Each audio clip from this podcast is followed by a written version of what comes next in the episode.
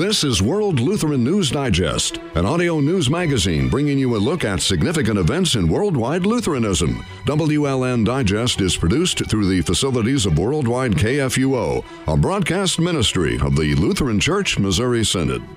Today on World Lutheran News Digest. I'm World Lutheran News Digest host Kip Allen. On May the 4th, President Trump signed an executive order designed to protect religious liberty. Reaction was immediate, with the ACLU announcing that it would allow bigotry and discrimination. But criticisms also coming in from conservative religious organizations. Although the president pledged to protect religious freedoms that have come under attack from secular forces, the executive order itself was vague. What the order does and doesn't do, and what needs doing, is the topic of discussion I have with Family Research Council attorney Travis Weber. And now today's Fast Track. I'm Sarah Golseth with news in brief of interest to Lutherans worldwide.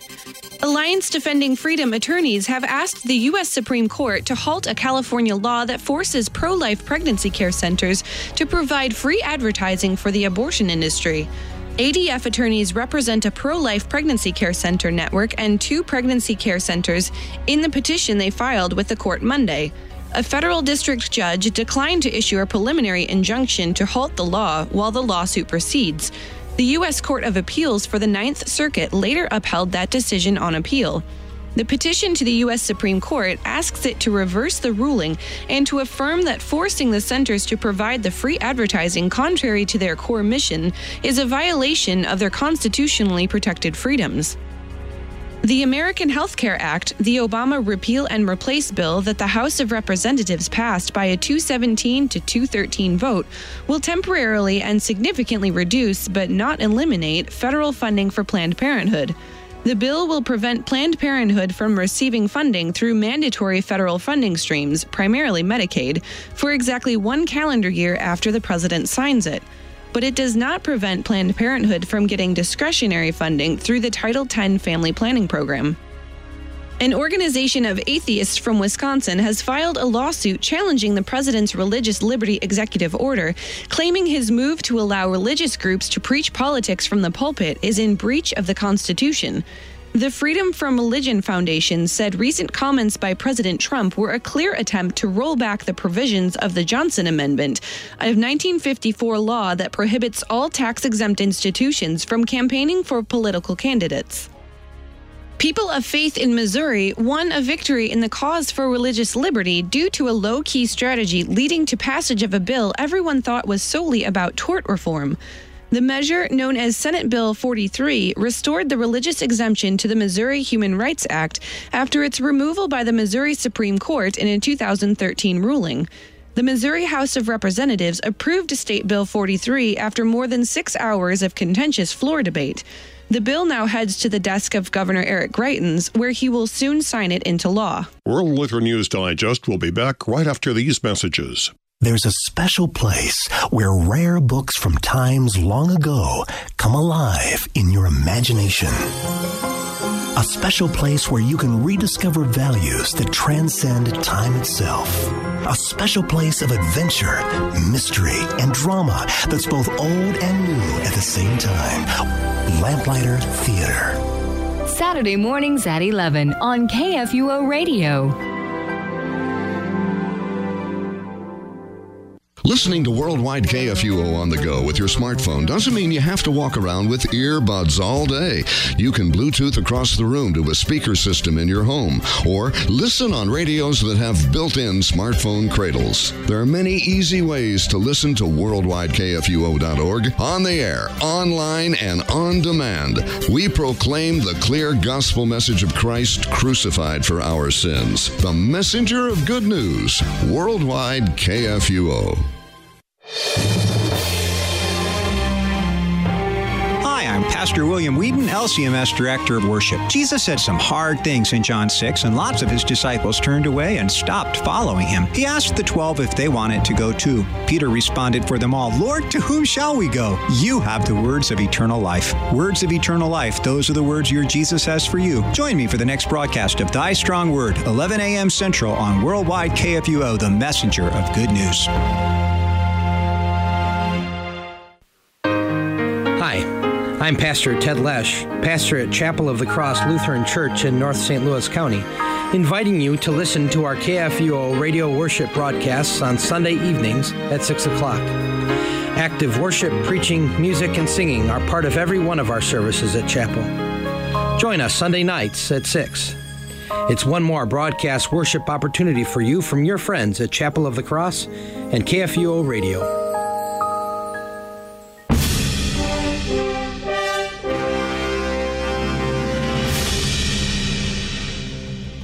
This is World Lutheran News Digest. ഇത് ലോക ലൂത്രൻ വാർത്താ I'm Kip Allen, host of പരിപാടിയാകുന്നു World Lutheran News Digest. My guest today is Mr. Travis Weber, and he's with the Family Research Council. We'll be talking about President Trump's executive order on religious liberty. Uh, Mr. Weber, can you say a little bit about yourself and about the uh, FRC? Sure, yeah. I mean, so my role at FRC is director of the Center for Religious Liberty, where I advocate and advance religious liberty domestically and internationally in law and policy, and we try to track and monitor um, religious liberty cases and uh, situations where religious liberty is being violated and draw attention to those and, and bring remedies to those situations. Uh, I can do that through um, uh, the public debate, the public conversation, but also tracking legislative and, and court developments, um, writing and speaking about the issue. So that's a bit about what I do. In addition, to our other issues work at FRC concerning life issues and uh, family. On May the 4th, President Trump signed an executive order regarding religious liberty. This had been a subject of some speculation for quite some time. In fact, there was an early draft that had been leaked to the press, and it, of course, created a firestorm with the ACLU, calling it a license to, be bigoted and to discriminate. It delighted uh, many on the on the religious side, but then when the order was signed, it seems to have been not exactly what it had been billed to be. Since it has come out, the religious groups while generally liking it, saying it's really not all that specific and all that much. There are some things that really weren't done right and that need to be done more. What is the what is the take here uh, from the FRC's position on this? Yeah, I mean, so we think this is a good first step towards protecting uh, religious liberty, towards protecting what does need to be protected. It certainly is not the um, uh, the, the, the image, mirror image of, of the other draft that people had talked about. Uh, but that's okay because what ultimately matters is that the various situations are addressed and the various religious liberty uh, needs are met, uh, regardless of whether those are all met specifically in the order or they're met uh, through follow-up action. And part of you know the the order here is to direct follow-up action on the part of agencies and the Department of Justice, through which we hope and expect that ultimately everyone who needs to be protected will be protected. The groups who who you know some may feel that they, that should have been in the executive order. Uh, some, you know, like us, are more concerned about making sure everyone is ultimately protected, even where there's disagreement on how people want to see it addressed in the order or not. We all agree on the religious liberty needs of today and who needs to be protected. Various individuals and entities who hold beliefs regarding marriage, hold beliefs regarding life and abortion, and uh, don't want to be forced to violate those beliefs uh, as they participate in the public life of the nation. So everyone agrees that's who needs to be protected. It's just a matter of the specific action that gets us there, and we're looking forward now, uh, now that this has been signed, to um, uh, to making sure the follow-up action is taken to protect all these groups and people. Well, I think the follow up action is a combination of a number of things. The uh, executive branch can only do so much. For example, uh, we're talking about the Johnson Amendment, which is something that prohibits uh, nonprofits from uh, engaging in politics. However, the that is statutory, and an executive order cannot negate a statute. That's something that will have to be addressed. So I think we're looking at a combination now of regulation, which is a federal, which is an executive branch issue, statutory issues, which the Congress is going to have to consider, and then, of course, the judiciary ruling on certain laws and, and, and issues that haven't come up. Is this a correct assumption on what needs to be done at this point? Uh, somewhat. I, I would I would just say that what I'm referring to by by when I call this a first step and then refer to follow-on action, I'm referring to Section 4 specifically, where the order says the Attorney General should issue guidance interpreting religious liberty protections in federal law. And, you know, that guidance will be applied to the different agencies. So that's what I mean by follow-up. As you point out, the Johnson Amendment specific section, Section 2, obviously can't overrule statute, uh, which currently governs uh, the 501c3 tax exempt organizations. And it doesn't really. If you look at the language there, it basically clarifies that the IRS shall not uh, unduly impose and restrict the speech of certain tax exempt organizations because it's you know the president still has to follow the law, still has to follow 501c3 uh, tax exempt requirements. So in that respect, you're correct. Um, but I wasn't, you know, referring to that before. But on on this topic, um, this is, you know, this is good. But obviously, we're looking forward to to more action to be taken with respect to the Johnson Amendment specifically. We want we want to see the um, the Free Speech Fairness Act passed, which is currently pending in Congress, and this would amend 501c3 to to allow tax exempt organizations to engage in speech that's considered political as long as they don't spend money along with that speech. So it basically frees up their speech in the course of their normal activities. Uh, for instance, pastor giving a sermon, he can mention a candidate, but it doesn't allow churches and others to be turned into um, uh, PACs or allow them to become campaign finance hubs uh, to finance political campaigns. So you know, we think that's good legislation because it basically allows free speech across the board more. And, you know, not everyone's going to avail themselves. Pastors and, and other nonprofits are going to approach the issue differently. But the point is, uh, they should be deciding what they're speaking, not the government. And so that would uh, basically be a, a more a real robust change to 501c3, whereas the Section 2 uh, of the executive order is only, you know, it's very limited because um, that's all, you know, the executive branch can do on, on this there are some specific items. For example, uh, faith-based adoption agencies. We're running into trouble with that in the various states where they are not allowed anymore. For example, in the state of Illinois, Illinois says that uh, a, a faith-based agency or any agency that contracts with the state for adoption or foster care must be able to put their children into families, say, for example, gay couples or couples that are not married, uh, which, of course, Catholic Charities or the Lutheran Church certainly would not be willing to accept.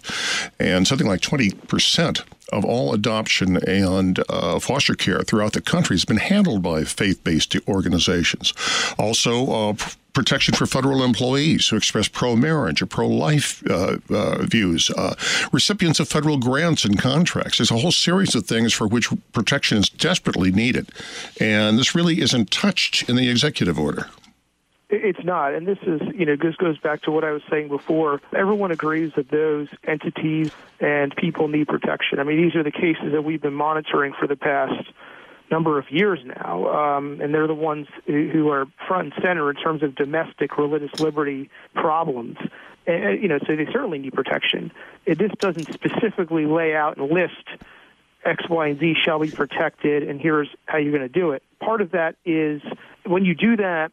Once, once these, you know, they're, they're, uh, the situations and the protections and how they're going to be accomplished are laid out and explained, there's there, there's an effort that's been made on that. That's kind of the end of the end of the line, as opposed to letting the agencies decide who exactly needs to be protected and how, with more detail, with with more expertise, using agency expertise and officials in in those agencies.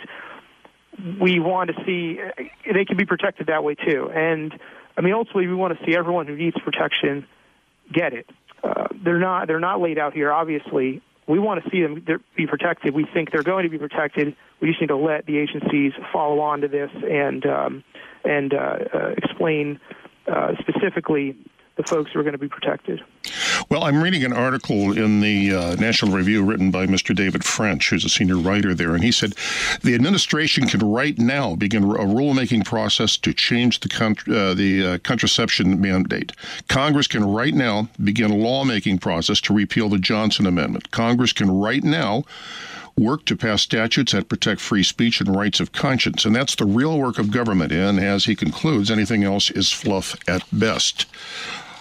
Is the FRC and other organizations working now directly with members of Congress, uh, doing any, making proposals on what should be done? Yeah, absolutely. I mean, that's you know what I was referring to before on the Johnson Amendment, if, with, with regard to the Free Speech Fairness Act. That's the legislation we're supporting. That's the legislation which corrects the problems with the Johnson Amendment, which unfairly restrict church and pastor and other uh, tax exempt organization speech.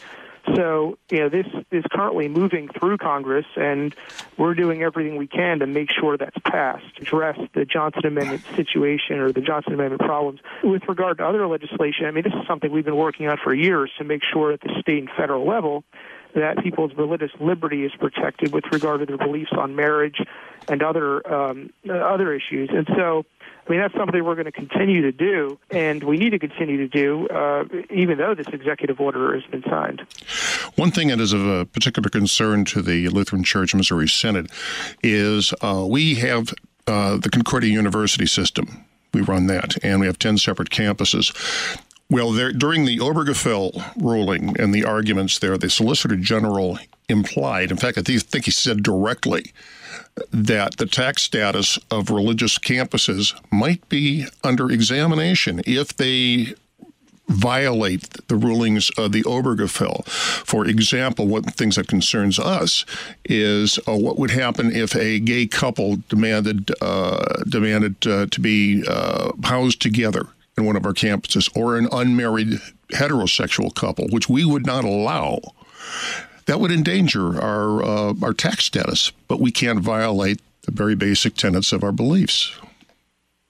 Yeah, you're, you're absolutely correct, and that's you know that when they during the oral arguments, that was perhaps one of the most alarming statements that was made in terms of where we saw the government going. Now, you know, with the new administration now, I'm not sure there's as much to fear in terms of the hostility and the preparation of the of the agencies uh, to to take such action. But nevertheless, it's a threat, and um, we want to see a permanent fix in law for such institutions to to assure them that they have the legal protection for being forced to violate their beliefs um, through the actions that you mentioned. So, this is certainly one of the main. Um, uh, the main situations that we have been tracking and seeking to work to address in terms of uh, religious liberty domestically today, that being uh, universities who hold a religious beliefs informing family and marriage. Um, no way should they be forced to violate those. Well, that's certainly our belief. Unfortunately, a lot of outside agencies don't see it that way. Uh, just look at uh, well other cases that involve religious that involve religious liberty. Uh, for example, the uh, Barronelle Stutzman case. The uh, Washington floral arranger who has refused to make a special arrangement for a gay marriage. There are companies um, all over that are facing problems like that and are being taken to court and ruined and these are people we think need statutory relief somehow. I, I would agree. Um, you know, you, and a lot of the, the wedding vendor cases now have been arising under um, uh, under state law. These are you know situations like Barronelle out of Washington, the Kleins from Oregon, uh, Jack Phillips from Colorado, and the state courts and administrative agencies have been ruling against them. So they've bring, been bringing claims in federal court or in, in courts that have risen up through the state system petitioning the Supreme Court. The Supreme Court has not taken one of these cases yet, but when they do, it will be important that they rule to protect the, the wedding vendor based on federal constitutional rights. Nevertheless, you know, as you point out, this illustrates the problem, and um, these individuals need to be protected with uh, with state um, uh, religious freedom protections for for them to make sure they're not forced to violate their rights. And um, uh, you know, we need we need the same thing at the federal level too. So this is actually both a state and a federal problem, not just one. It, it absolutely is. Um, you know, there there there are problems at both levels of government and even local government. We've seen uh, you know religious liberty situations arise. I mean, the whole HB2 situation in North Carolina was prompted by a Charlotte ordinance that had no religious liberty exemptions, and so you know, it really the focus though is at the state and federal level. And there was that case in, uh, I believe it was in, uh, was in Houston or in Austin, one of the uh, Texas, one of the major Texas uh, cities, where the mayor ordered subpoenas on uh, on uh, sermons. Yeah, this was something we were involved in several years ago. Um, uh, as part of a a, um, a, uh, a, a recall effort uh, or uh, an attempt to the pastors got involved to to mobilize the electorate to um, to repeal a bad uh, ordinance that the mayor had really pushed. In essence, the short story is that um, uh, she her her office took action against them by subpoenaing some of their materials, really overbroad and aggressive action taken against these pastors, you know, just trying to participate in the public uh, action, public life of their city. This really provoked a backlash against the mayor. Ultimately, they backed down, but it's it was an example of uh, the modern secular state not understanding or respecting the duties and obligations of religious institutions and individuals. And so, you know, I'm glad that there was mobilization and backlash against the mayor, but this is something that we need to constantly be on guard for. Well, the Lutheran Church specifically is very pro life and we're very pro traditional family. Uh, is, there is a concern that when these are mentioned from the pulpit, as they are almost every Sunday, you know, when, when we define who and what we are, that this could be challenged.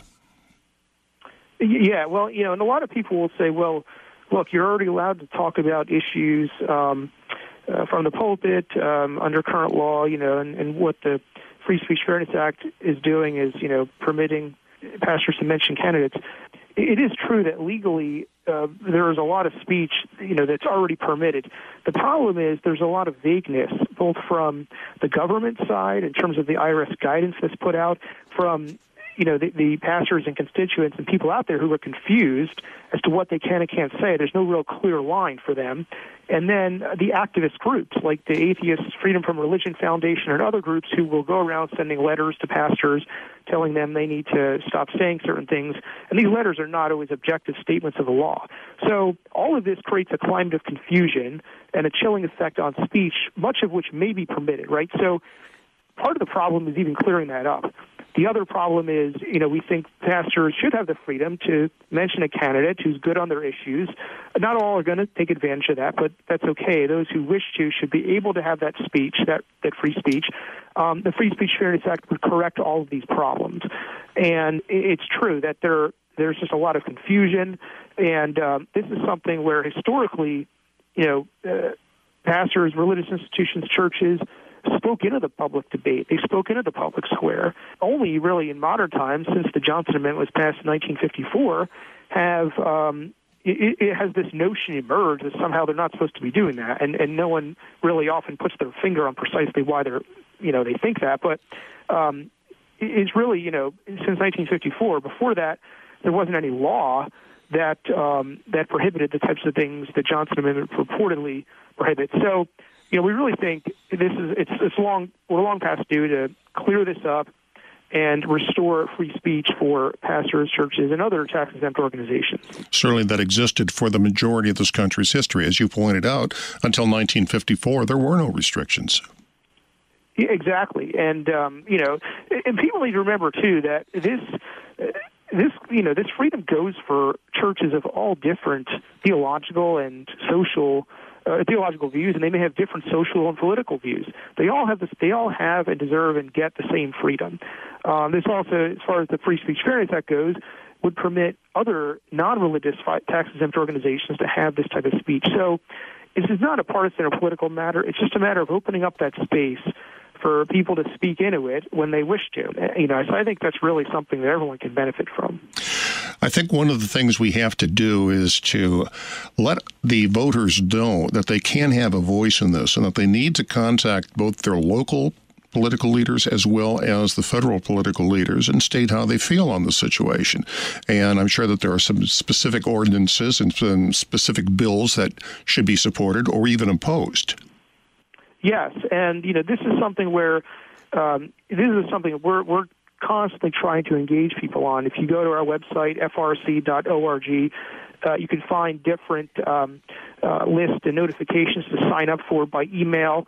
And you know, once you're on those, we will alert uh, you know people to to various legislation that needs action, to different action items that they can help with, because the engagement of the, of the voters and their elected officials knowing they're out there, knowing they have a voice, is how we we really make our voice heard in the public square as Christians and how we influence um, uh, the public debate from a Christian worldview.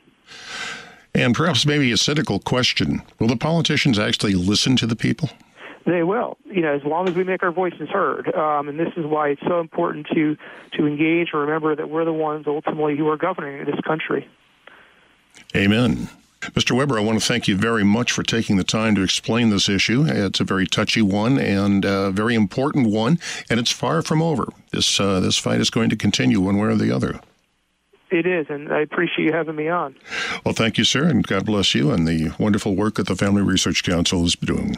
Thank you. World Lutheran News Digest will be back right after these messages.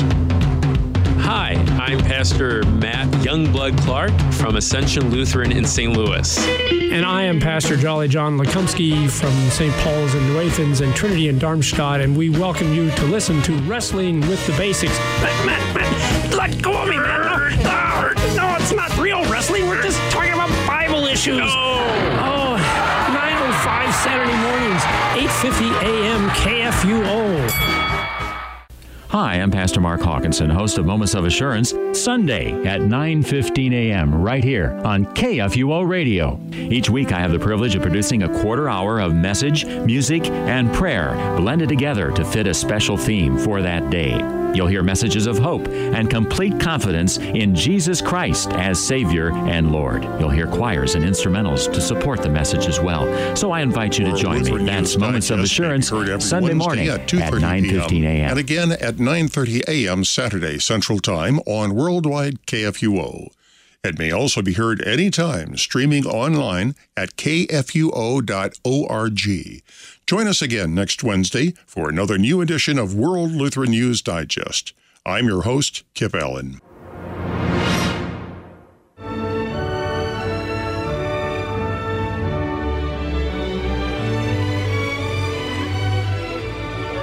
World Lutheran News Digest is a broadcast ministry of the Lutheran Church Missouri Synod. WLN Digest is produced through the facilities of Worldwide KFUO. You can also listen to WLN Digest on demand at kfuo.org. To correspond with World Lutheran News Digest, email news at kfuo.org.